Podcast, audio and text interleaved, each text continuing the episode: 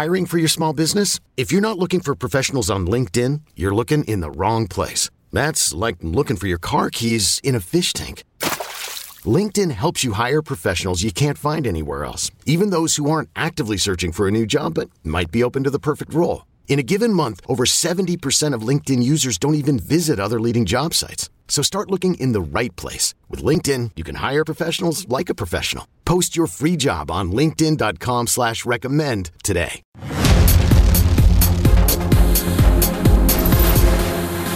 Welcome to Season 2, Episode 40 of Comic Book Nation, the official podcast of comicbook.com. I am your host, Kofi Outlaw, and with me, I got a fine league of extraordinary gentlemen here today. Yeah, you like that one? I'm bringing That's that good. back. That's Bring it good. back. I got uh, Matt Aguilar's with me, What up?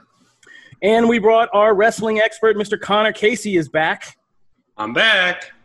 And we're going all quadrants today, so we had to bring one of our undercover gaming ninjas in here. Well, we'll probably get trademark sued for that. So just one of our undercover gaming players.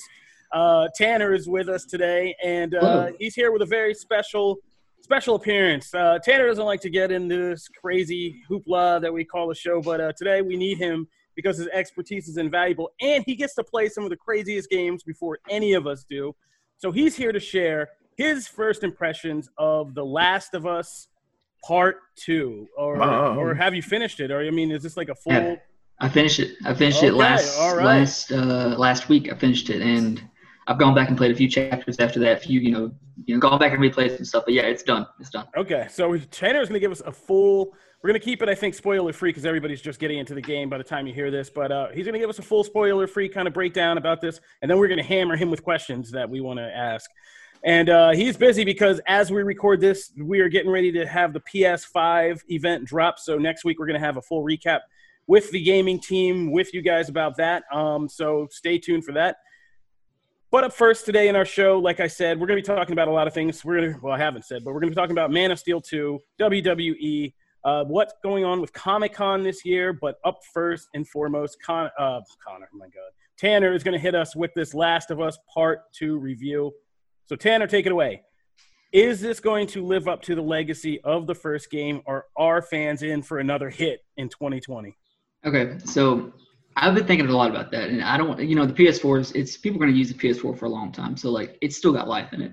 I don't want to say this is like going to define the generation because that's really dramatic when people say that. But what I did say in my written review is like if the game, if there were no more PS4 releases after June 19th, then we would be just fine because like this is such a good game on the PS4. I think it would be fine if we just ended it right there and went straight to the PS5. It's that good. Um, I played The Last of Us. I know a lot of people did play Last of Us, and when I played Last of Us, it didn't really like leave that much of an impression on me. I wasn't obsessed with it like some people were, um, but this Brandon. game just builds. Yeah, Brandon. Brandon loves Last of Us. Oh, Brandon I wasn't like I wasn't obsessed with. it. I thought it was a really good game, and it had like some good stuff. You know, the story was good, and the gameplay was you know pretty, you know, impactful. It was you know rewarding. But man, this game just builds on all of that. It builds on every single thing you established in the first game, and it just takes it to another level. It's really good. It's really good. All right, let's hammer this man with some questions before we get him out of here. Uh, what would you Tanner. it? Like, I mean, Tanner, what was like your what's your review kind of score? Do you guys do scores? I forget what they. Yeah, yeah, we do, we do, we do a out of five. Um, I don't. I, I was thinking about. I gave this game a five out of five. Um, I don't Ooh. know that I've ever given a game a five out of five. Maybe once here, I've done it. I think, but yeah, it's five out of five. Absolutely, it's not perfect. Like there are some things that that I would have changed. You know, there's some things that are wrong with it, but um, yeah, I mean, everything just outweighs the bad. Is there It's like so a spoiler-free downside you can give us? Um, some of the downsides of spoiler-free stuff is like, you know, like in, in in the first Last of Us, you have you play as Joel, right? You play as Joel, and you have Ellie who's following you around, and you know she's your co-protagonist, and she's helping you with stuff. Um, we've seen in the trailers and the previews for this that you have, uh, you know, some you have uh, friends helping you out at points. Um, that part can be kind of frustrating. You know, AI in games is really tough whenever you have to have a partner, and it's frustrating to be so stealthy when you're playing as Ellie to try and sneak around everywhere, and all of a sudden your AI just runs across the screen, and I'm like, what are you, what are you doing? We're trying to be sneaky here, and you know the the enemies won't detect them, so it is, you know, it's like a lesser of two evils. You don't have to worry about them busting you, but then it's, you know, kind of breaks the immersion when they're running across.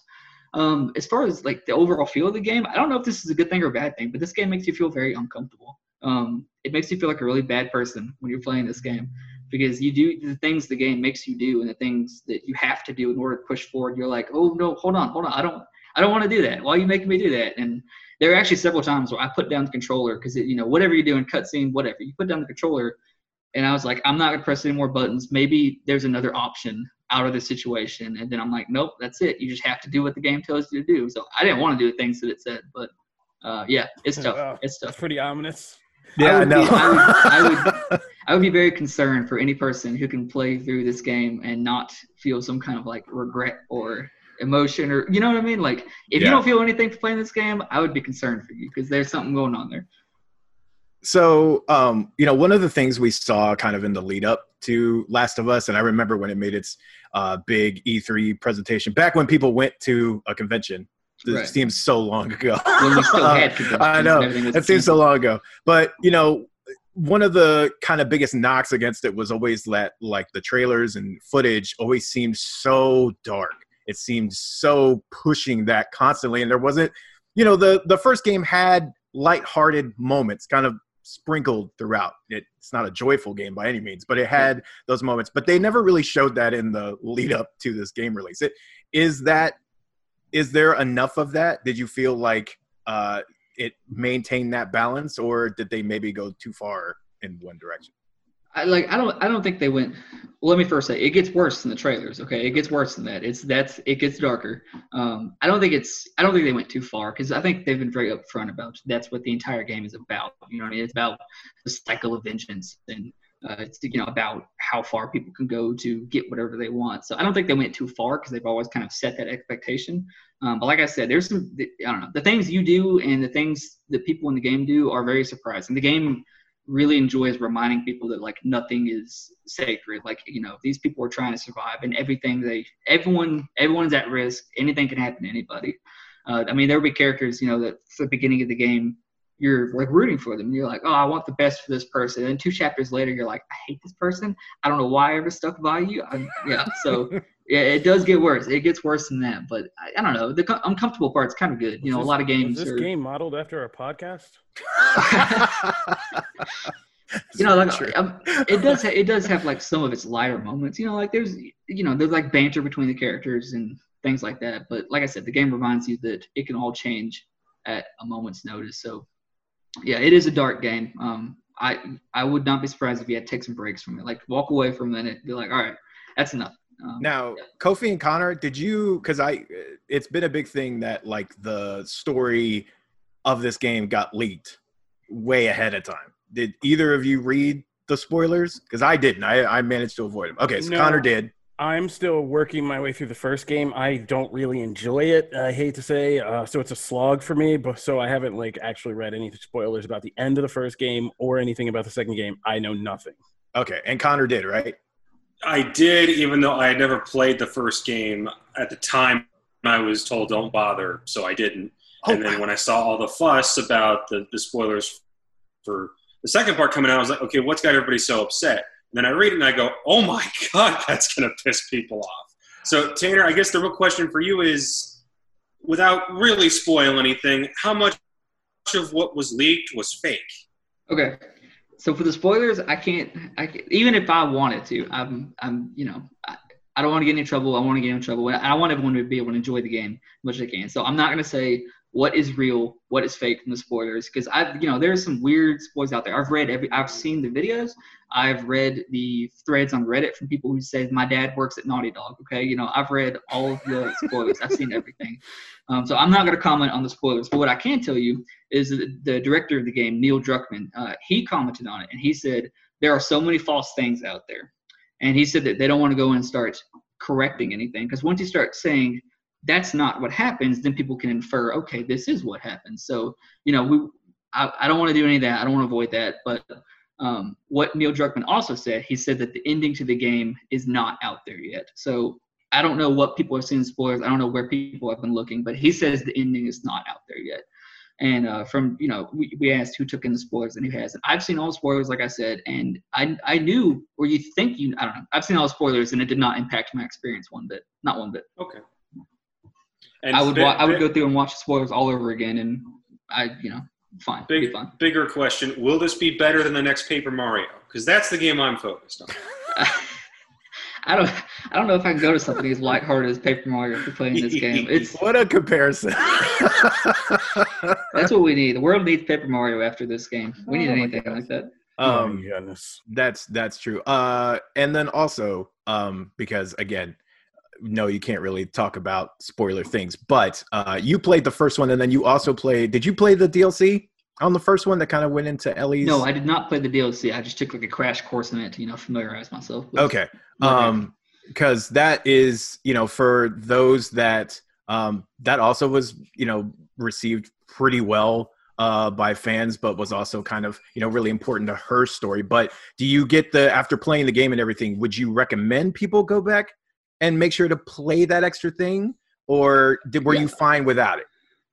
Um, I mean, you know, there's if you go and play this game and you haven't played The Last of Us, then you're not going to have the same emotional attachment to the characters, and you really you need that to get through The Last of Us. So you can play it without playing the first game, but I wouldn't recommend it. And the same is true to the DLC to a lesser extent. I didn't play the DLC, and I you know I gave it a five out of five. It's one of my favorite. It's probably my favorite game this whole year so far.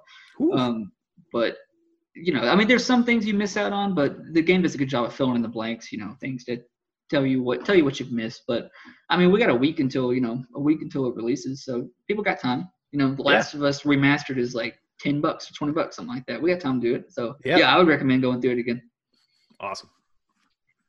All right, is that good? Anybody else have any uh, any questions for Tanner? Mm, trying to think of Tanner, do you think there will be do you think there be any kind of controversies or anything that this game inspires? Yes. he Yes, didn't even wow, no hesitation. Wow. Oh Yes, crap. yeah. I will- Oh, say, wait. I will say, I know a lot of people, you know, uh, obviously you play as Joel in the first game, and the, pr- the focus here is on Ellie. I, I like playing as Ellie a lot more than I ever liked playing as Joel.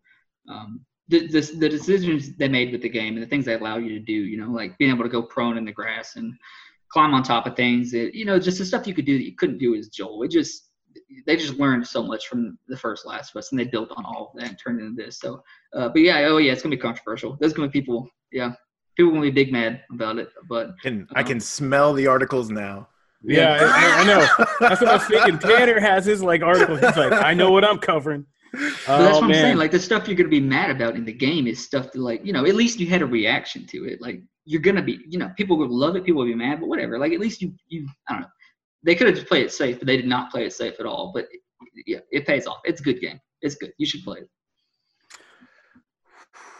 This is this is good stuff. Now, okay, question, tough question for for Tanner. So, after all is said and done, because very soon Cyberpunk comes, and Cyberpunk looks amazing, Are we looking at that distracted boyfriend meme? And you've been looking, and I know you've been looking forward to it, like a lot of people have. So, Yeah. if you had to guess right now, what do you think? Like, do you, do you think Cyberpunk has a real chance to pass Last of Us 2, or is it going to be like extremely like it would have to be just above the moon? To do I don't know, man. That's gonna be tough. Like, you know, Cyberpunk looks good anyway, and it's coming from the Witcher devs. So you got the entire Witcher fan base. You know, you got cross-platform coming in. You know, backing up that game. But then uh, PlayStation people, they love their exclusives. They love, you know, you know what I mean. So like, if it came down to the votes, I think it'd be pretty close. Um, I obviously I haven't seen Cyberpunk. I don't know what that's gonna feel like or whatever. But uh, it's gonna be it's gonna be tough. I those games are gonna be you know top spots for votes. Oh yeah. Yeah. Well, One does The thing Last say of about Us does The What? Last of Us have Keanu Reeves? Very not good that I've seen. Maybe Then they saved him for Cyberpunk deal. wins. that's Wow. our litmus I mean, that's a hard. That's a. I mean, that's a kind of hard argument to beat. Yeah, that's a couple months out. One thing I will say about, like I've said most of what I want to say about Last of Us, but once that one thing I will say about it is that as much as I love this game, I don't think I ever want to play it again. I don't think I want to. It's it's like it's a one time thing. You know what I mean? Like if you watch the entire season of all these you know episodes and all this awful stuff happens and then you're done, it's exhausting. I don't want to play it again. Even having to go back and do the Tanner's chapters. like a P. I feel like you have PTSD. even having to go back You and need like, some do Paper chapters, Mario, you know, man. Yeah, I've been like, like doing I- chapters, like look through, like you know, like you know, just finding the last few collectibles, whatever. Like looking through chapters again, and the idea of playing the whole story again and having to do it, I'm like, I, I can't invest that right now. Maybe maybe in a few months we'll come back. I feel like you can say that though about almost every single like Naughty Dog game, like of their recent output. Like Yeah. they their games are so like even the Uncharted series I adore, but like they're so intense. They're so like it's always in your face, in your face. There's so much happening and that when you're done, it's like you take a giant breath and you're like, I'm good. I I love it. It was an amazing thing. I've still yet to go back and play an Uncharted. Like Yep. afterwards. Exactly. It was awesome, and they're some of my top games. But like Last of Us, the same way. Like I played it and I'm done. I don't Yep. return to that world. Because I mean, the stuff they do in this game, you know, like we've seen the trailers, you've seen how violent it is. People hitting each other with hammers and breaking arms, whatever. That stuff, I don't know. I've seen that in other games. I'm not squeamish at all when it comes to the games, but that stuff in The Last of Us, it sticks to you. It, yeah, that, I don't know. They did a lot of stuff in this game that really makes you feel like you're actually, you actually have weight behind your decisions and not just, you know, target practice. I don't know. It's tough. It's a tough game, but it's really good. Um, All right, man. I don't know where to land. This is going to be like the greatest, most exhausting game of all time, apparently. So I'm looking forward ruined- to that. I've ruined the tone for your whole podcast. Y'all are just sad this. No, I mean, I'm int- I mean, I'm obviously I'm interested now. Now I like want to go. I'm going to go upstairs tonight and try to like set well, like The Last of Us on easy and just run through this so I know the story so I can jump into this thing. I mean, I need a good story, and uh, since we're like living in dystopia, might as well play something like that. All right, thank you, Tanner. We are going to take a break and let Tanner get out of here. And when we come back, we are going to talk about Man of Steel 2's latest update, plus what's going on with Comic Con, what's about to happen in WWE, and some other good stuff. So stay tuned for all of that. So, after talking about The Last of Us and uh, taking a minute to uh, recover from that discussion, we're going to talk about something that's actually a little bit happier, more positive. We know a lot of fans out there are kind of, you know, the mecca for our fandom is going to Comic Con every summer, San Diego Comic Con, and, you know, for me, New York and a lot of other New York Comic Con. But because of the coronavirus pandemic, Comic Con, like so many other big gatherings of people, had to be canceled. But the makers of Comic Con are coming around and they are actually still launching an event called Comic Con from Home, which is pretty much, or Comic Con at Home. I, I'm not the official person for this. Uh, Comic Con at Home with the at symbol, so you know it's clever. But um, they're basically taking the convention virtual and launching it online and, and making it free to everybody. So there are still going to be panels. There's still going to be, I'm sure they're going to find out a way to kind of work in premieres of things. Like probably we'll get maybe hopefully some, this is all speculation, but maybe some trailer premieres, things like that. It's to have panels, giveaway, news, you know, announcements, etc. There'll be um, everything. There'll be comics, gaming, TV, film, and masquerade things, gaming competitions. So they're gonna they're gonna take it interactive and they're gonna take it virtual, and it's gonna be free to everybody in the fandom. So everybody will be able to kind of, for the first time, actually, you know, see some of these big Comic Con moments and events together. And uh, I just thought this was interesting, and I wanted to get you guys' thoughts on this. Um, as somebody who's gone to Comic Con and New York Comic Con, and you know, covered both for for you know, man, like a decade now it i'm kind of interested in this because you know some people argue you know brandon davis that uh, that the whole appeal of comic-con is exclusivity and kind of being there and, and getting to see the stuff first. But um, i've actually had more fun at, at cons and things where new york comic-con tried out a lot of this with kind of you know broadcasting or you know webcasting their big panels in the main stage to people they might cut out for the trailer runs and things like that but um making the experience virtual so people could still kind of tune into it. And a lot of this hit like when I first had a kid and I had to be at home and I couldn't go to these anymore. I really appreciated those and I enjoyed it. And it's a lot of fun to do even virtually. So I'm kind of excited to see what happens like when everybody does get to kind of sit in and experience this at the same time and, and really be on the same page about this, even if you might lose some of the exclusivity of the things. And I'm kind of curious to see if studios will respond and actually make this an event by like giving us something cool, you know, trailer reveals or what have you, and or panel, you know, trailer reveals and then like live, go fast and furious with it. Do like a trailer reveal and then just the the cast and, and a host in a room, like in a big room, just you know, and do a kind of a webcast, you know, a conversation interview, that type of stuff. So uh, yeah, how do you guys feel about it? I'm a little curious. What are you guys thinking? Um, I am kind of like, I mean, and, and you brought up a really good comparison, which is San Diego and New York. And, and after a couple years of, of getting the chance to do both, you know, I always had the, always left with the impression that like San Diego was, I feel, I always felt like in a weird way more fulfilled from a work perspective because like there's so much that goes on at San Diego from a just in what we do. And, you know there's there's just more there. There's more interviews to be had. There's more content to cover. There's more exclusive things. But as the one i actually had more fun at was always was new york because new york had a different vibe and they did more interactive stuff like online and things. So it wasn't all just like you have to be at the show to take in this content like new york's a little bit better about hey, let's do a stream here, or let's put the panel up on a webcast, or let's do this or whatever. And you know, as someone who has watched like conventions now a couple years and just like being there when you're not working, like there are some times where I'm like, man, I don't know if I wasn't doing this like covering this because there's just something rewarding about doing that and I like my job, but like just coming as a straight up fan, if I was just sitting in a line for however many hours that people have to sit in lines in a line to get in another line. You know what I mean? Like that whole process of like just being herded like cattle all the time. And even when, you know, your press, you still have that to some degree, like just being like ordered to go over here or go over to go like all that is not the bad like that's not fun. Like that part's not fun really at all. And you know, just to get into like a 30 minute thing or an hour thing. So the I'm interested to see how this goes like next year. Like once they come through with this and if they get some exclusive and actually some backing and people see what you can do without it all being like under a physical roof, I'll be interested to see what like 2021's Comic Con looks like and what they learn from this and what they take from it because I think big picture, I think it can benefit. I, I think it would be make it better if you could integrate some of this stuff and make the overall convention experience a little bit better just for the people that are paying just to go meet somebody or, or do a panel. I, I think there can be a lot, these can be better. And I feel like this is a great opportunity to test out some things, throw out some test balloons, and see what you can do. So that way, when it comes back full throttle next year, you can make this experience better because I think it could be. All right, that was that was a lot more passionate than I expected.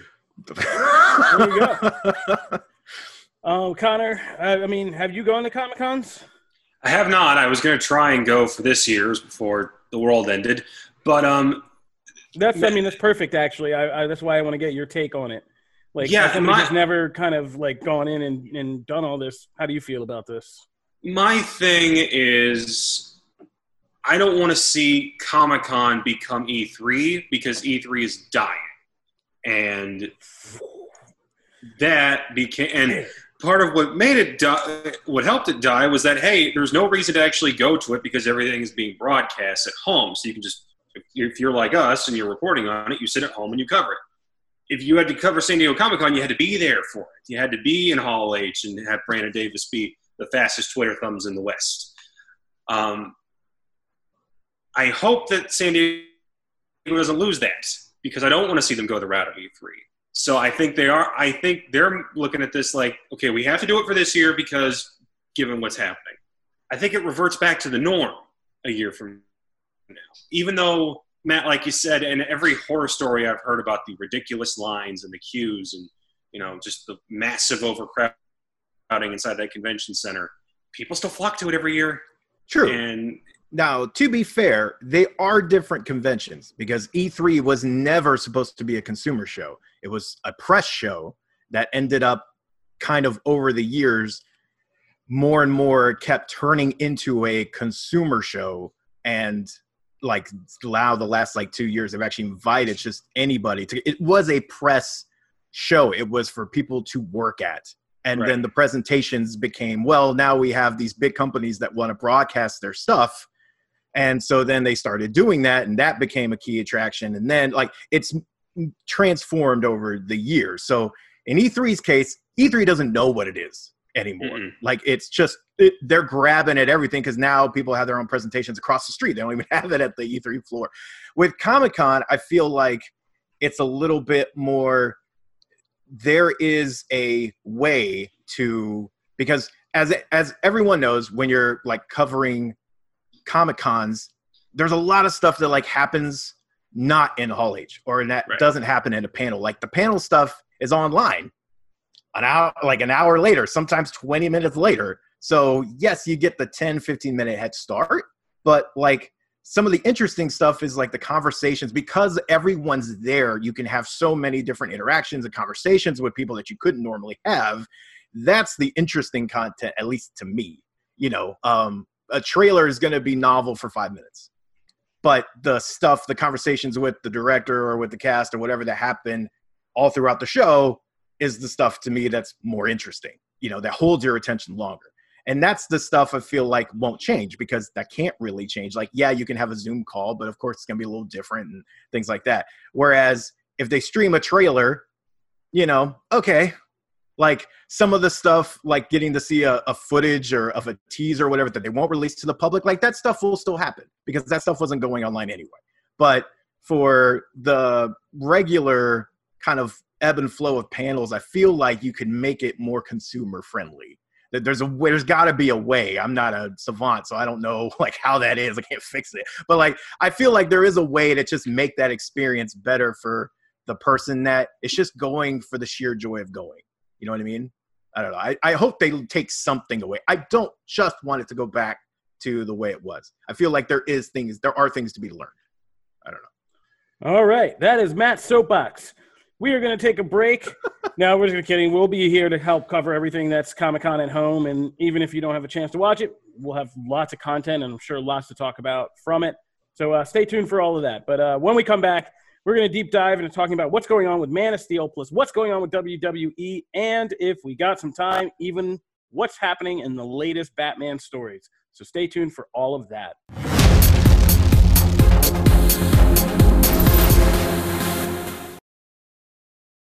Is your child struggling with a specific subject or need help with homework? Are they asking questions that you're not sure you can fully answer? IXL Learning is an online learning program for kids. It covers math, language arts, science, and social studies. IXL is designed. This program will improve your kids' grades. Studies done in almost every state in the country. The kids who had IXL are consistently doing better. Powered by advanced algorithms, IXL gives the right help to each kid no matter the age or personality. And it doesn't have to eat up all your time. One subscription gets you everything for all the kids in your home, pre K to 12th grade. So don't miss out. One in four students in the U.S. are learning with IXL. IXL is used in 95 of the top 100 school districts in the U.S. Make an impact on your child's learning. Get IXL now. And listeners can get an exclusive 20% off IXL membership when they sign up today at IXL.com/audio. Visit IXL.com/audio to get the most effective learning program out there at the best price.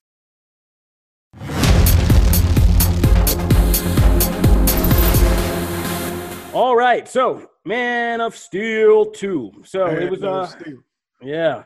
It was announced that Henry Cavill's coming back as Superman, but he's going to be kind of popping up in various places in the DC movie universe and kind of making these cameo and or possibly featured appearances in other films, which led to the big question of like, you know, what does that mean for Man of Steel 2? This long-awaited sequel to Zack Snyder's Superman reboot that we, you know, people it was a very divisive film obviously, but it has a very passionate fan base clearly and what was Warner Brothers basically going to do? Are we going to get another Man of Steel, a Superman, a new Superman movie? Like, what's going to happen here? So, the latest report is a rumor that was kind of floated on one of these scoop breaking sites on the internet, and it basically kind of breaks down what's happening at Warner Brothers and what the thinking is among the executives and how that could spell kind of not really good things for Man of Steel 2. And basically, what it says is that at Warner Brothers, they want somebody who's really like a big filmmaker to come and do the next Superman movie, which is understandable.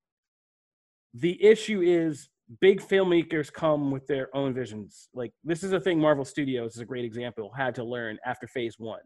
in phase one, they were hitting up people like Kenneth Branagh, uh, you know, Joe Johnston, and even to extent Jon Favreau after he kind of got done in making Iron Man, and then the studio really took over and kind of started moving things. And what they learned is that there's a problem with getting big, big directors that have their own experience and signature visions and styles of doing things.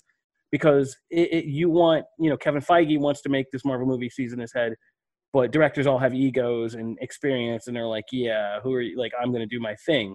And so it, it's not a comfortable situation. And you got out of that. People don't remember in phase one a lot, but there was a lot of like bad talking Marvel as like this controlling machine. The filmmakers weren't happy.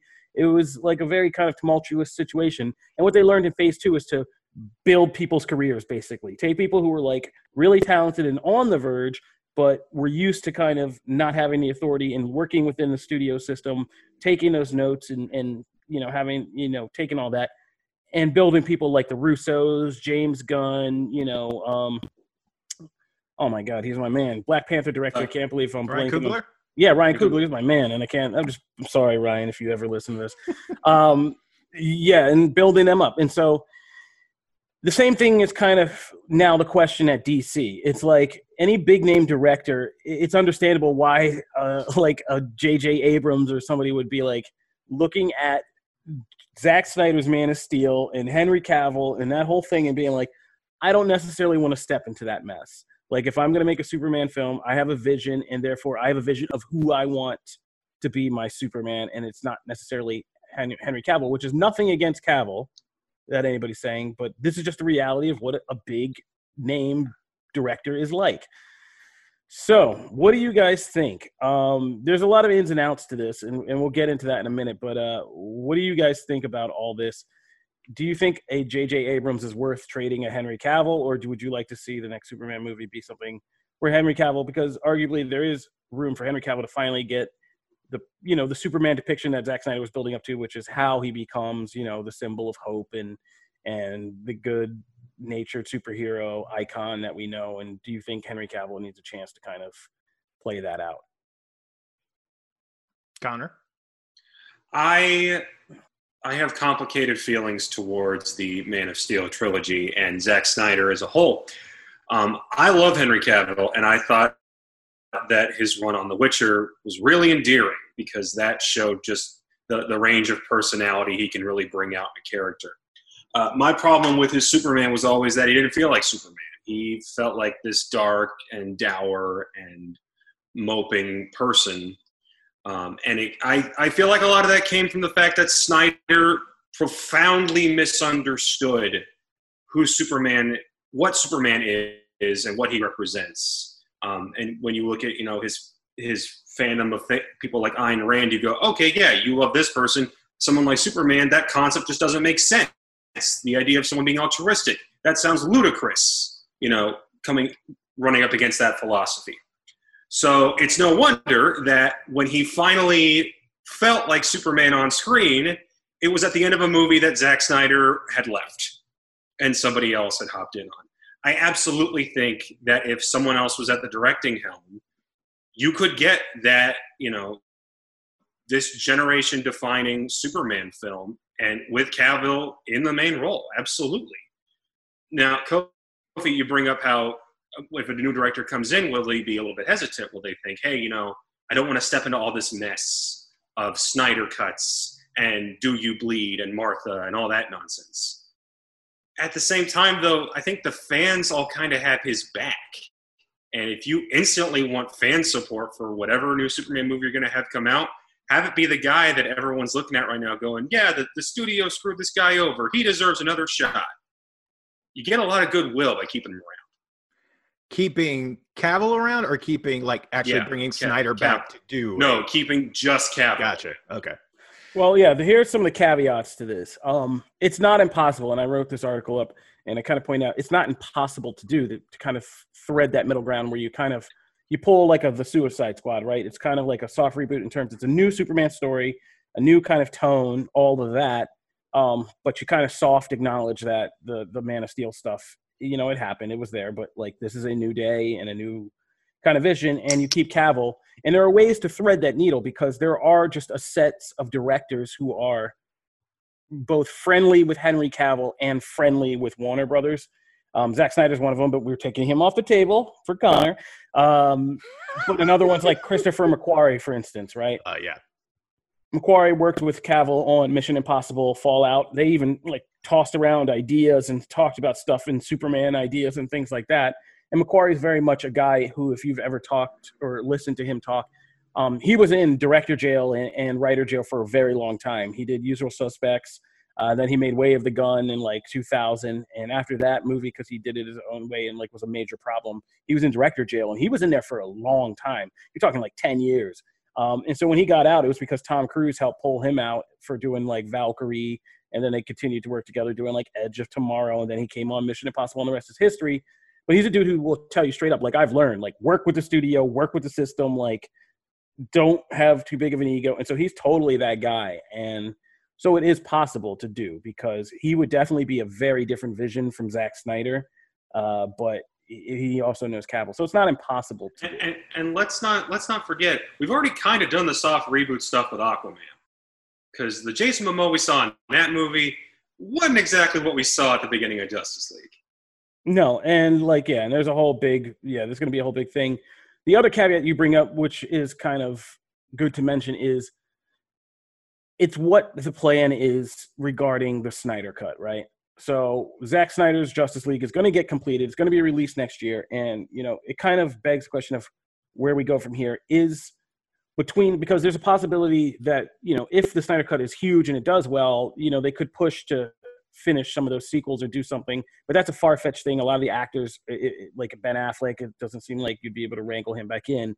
But if you do Justice League and then you just do a couple other films and you kind of change the ending a little bit, so it's kind of more of a final ending, and you just have kind of Cavill pop up in other movies, you can arguably end Justice League, give fans that kind of closure, and then have, use those other movies to kind of play out, you know, some kind of way that Cavill's Superman kind of ends his arc and kind of just you know give fans that closure. Uh, whether it's I don't know what it is, how you do that, but you kind of either you know put him a pause or send Superman in space. I don't know, but you can have that close out and be done too, and then that's the closure on the Snyder stuff. Like you you you give fans that ending, and then you do do a new Superman reboot movie because you also have the thing with the Batman is also another factor in this. They're already rebooting Batman. Like Ben Affleck's done, we're getting a new vision of Batman. It, it always it becomes a lot more complicated if you keep trying to do the Cavill thing and kind of do that, as opposed to like I said, use the Snyder cut and these additional appearances to give Cavill kind of a real ending in the franchise that you feel satisfied. You know, they introduce the new whoever's, and Superman is kind of takes a step to the background, and then you get into a new kind of isolated Superman reboot. You get J.J. Uh, Abrams Superman. Yeah, exactly. So, and whatever that is for better or worse. Um, mm-hmm. yeah, so I mean, there's ways to do this. There's multiple ways to do this. Uh, I kind of personally would just, at this point, as much as I mean, and I am like one of the big Man of Steel apologists, or not apologists. I don't apologize for it, but defenders of Man of Steel and and the kind of vision that Snyder tried to take in asking hard questions about Superman in a modern context. And um, yeah, I liked all that.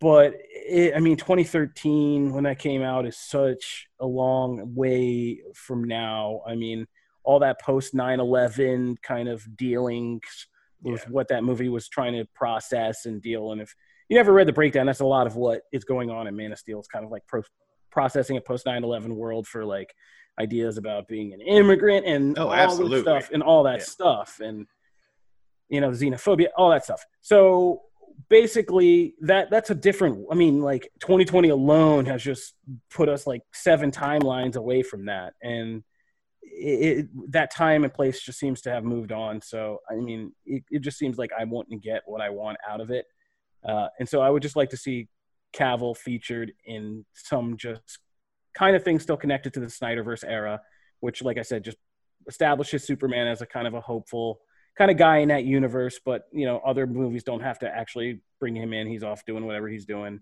uh, and we get a kind of. Uh, did I freeze? It hurts my brain to think about. Every time I go to think about all this, it hurts my brain.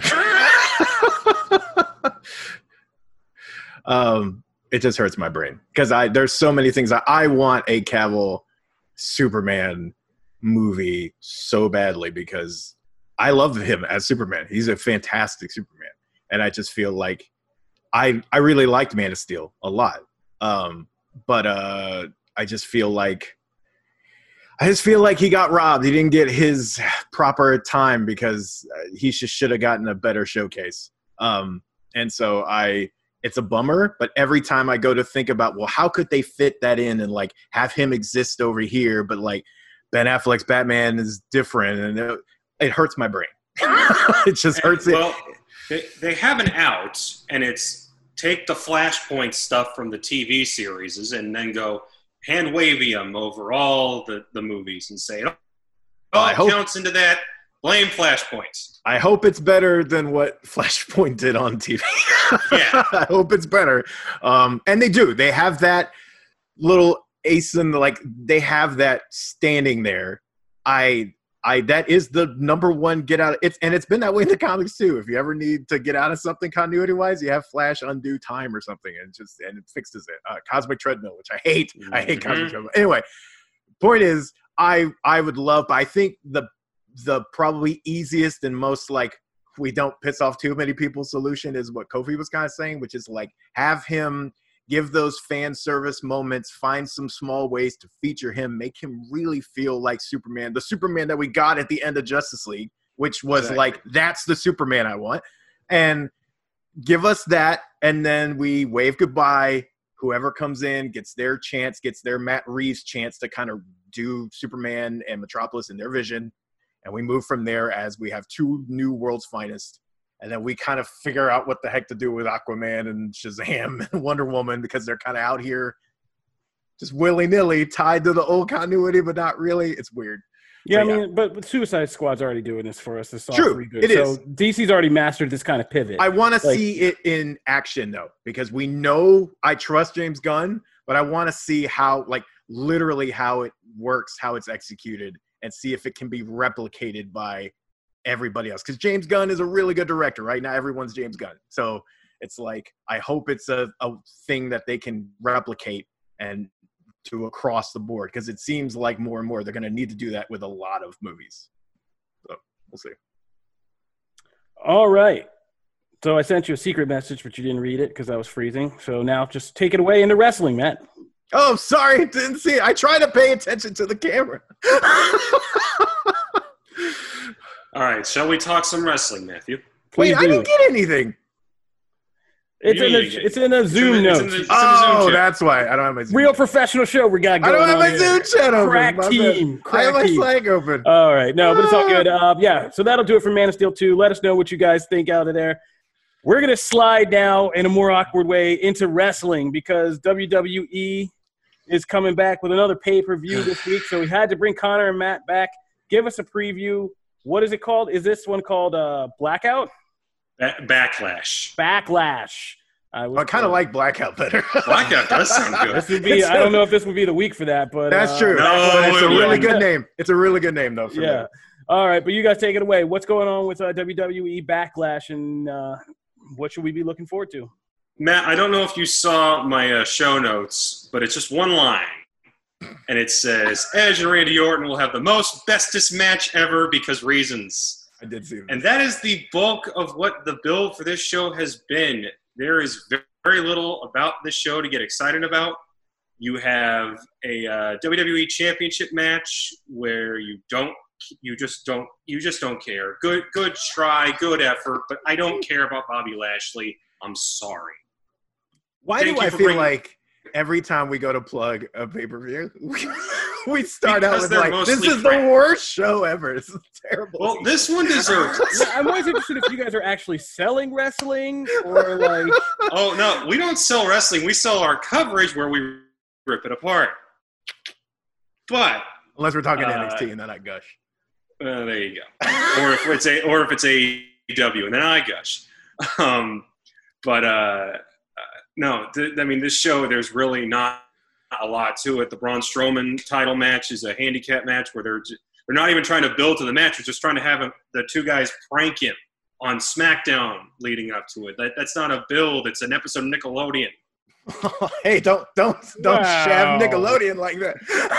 They- you know, because they use slime. That's why I brought it up. Nickelodeon But, um, produced Drake and Josh, and I would take Drake and Josh any Oh, episode of Drake and Josh yeah. over this feud. I will just. I would take that. Yes, iCarly over this feud. But um, so the the main thing that they're trying to build, and if you're not a wrestling fan, but you know some, and they're all just kind of rolling their eyes lately, is because they are trying to build this show around a match between Edge and Randy Orton.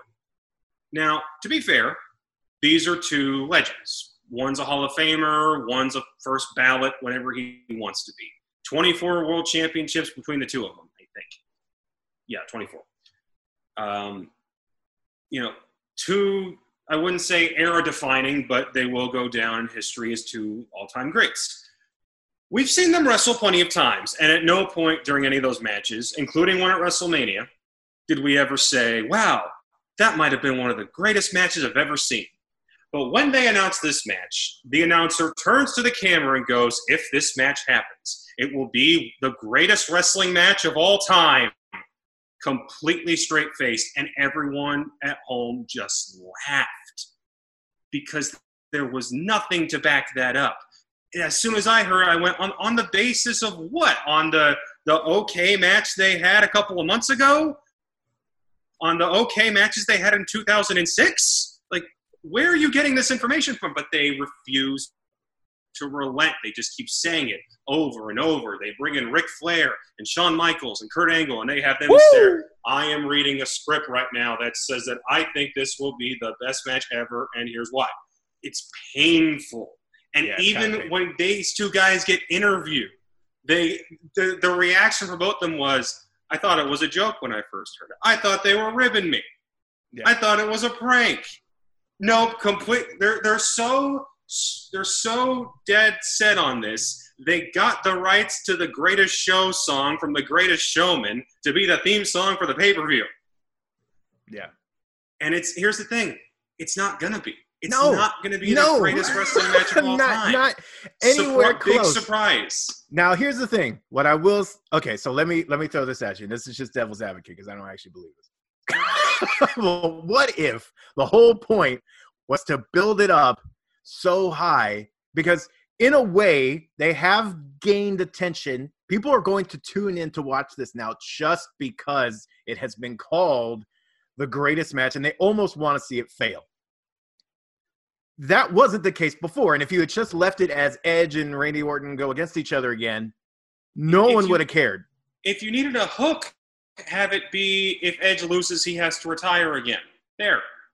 No, I'm not saying there are better options. There's probably a dozen, but in in this case, I will say, do you think that was the motivation? Because if when the guy said it, when the commentator said it, I don't even know if that was the plan.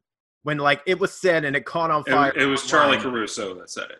Okay, so when it was said, was that I don't I haven't actually looked at like if that was actually the plan. No, that was the plan. That was the plan and Paul always? Heyman went to Edge Okay. and said, "Here's how we're going to sell this." And Edge said, "You're you're kidding, right?" And they're like, "Nope, dead serious." And I feel so bad for him because this is his first real one-on-one, no gimmicks. They can't hide behind weapons or anything. First one-on-one standard singles match in nearly a decade.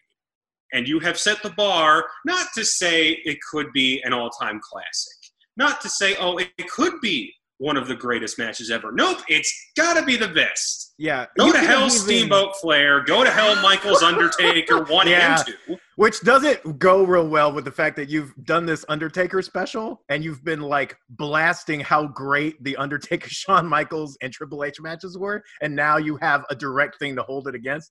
I will say you could have billed it as something you'll never see again.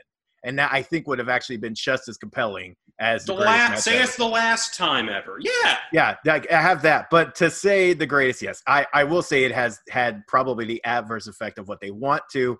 However, I, as someone who did not care two licks about this match, uh, especially after Randy Orton's constant comments on NXT lately, I I I am morbidly curious. I just want to see what it is. I'm more curious than anything. So if that was they did hook me, I'll say that in some very small low bar way. Now I will will counter this negativity with the fact that I am actually looking forward uh, to Andrade and Apollo Crews Okay. because I'm a big Andrade supporter, and I again I think he's been held back by just formulaic storytelling and whatever. Um, Apollo Crews is very talented.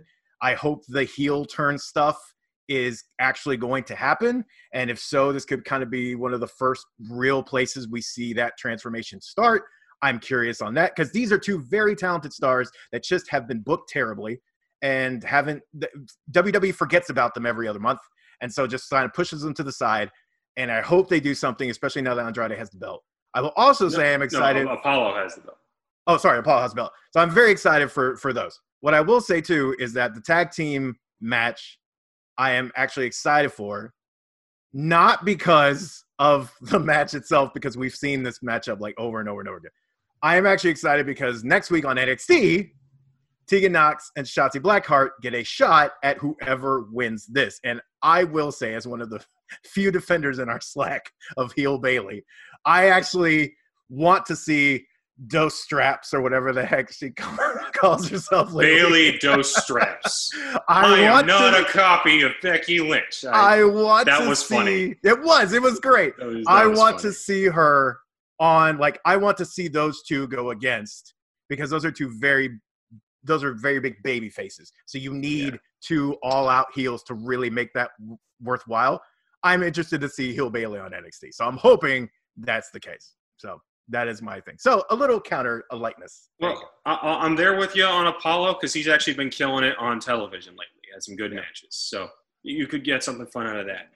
Uh, and also, I have a feeling the AJ Daniel match uh, we're taping this Thursday, so tomorrow on SmackDown. I don't think that thing's going to end as cleanly as people hope, and that'll probably end up getting followed up on Sunday.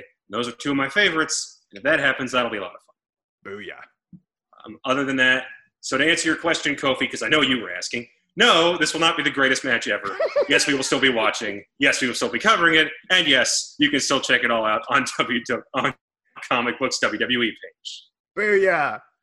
All right, that'll do it for the show. We're gonna have to push our Batman comic talk till later because uh, we got to get a hard out here because the PS5 event is starting in a moment, and we got to be on top of that. So we're gonna be talking about that when we come back next week.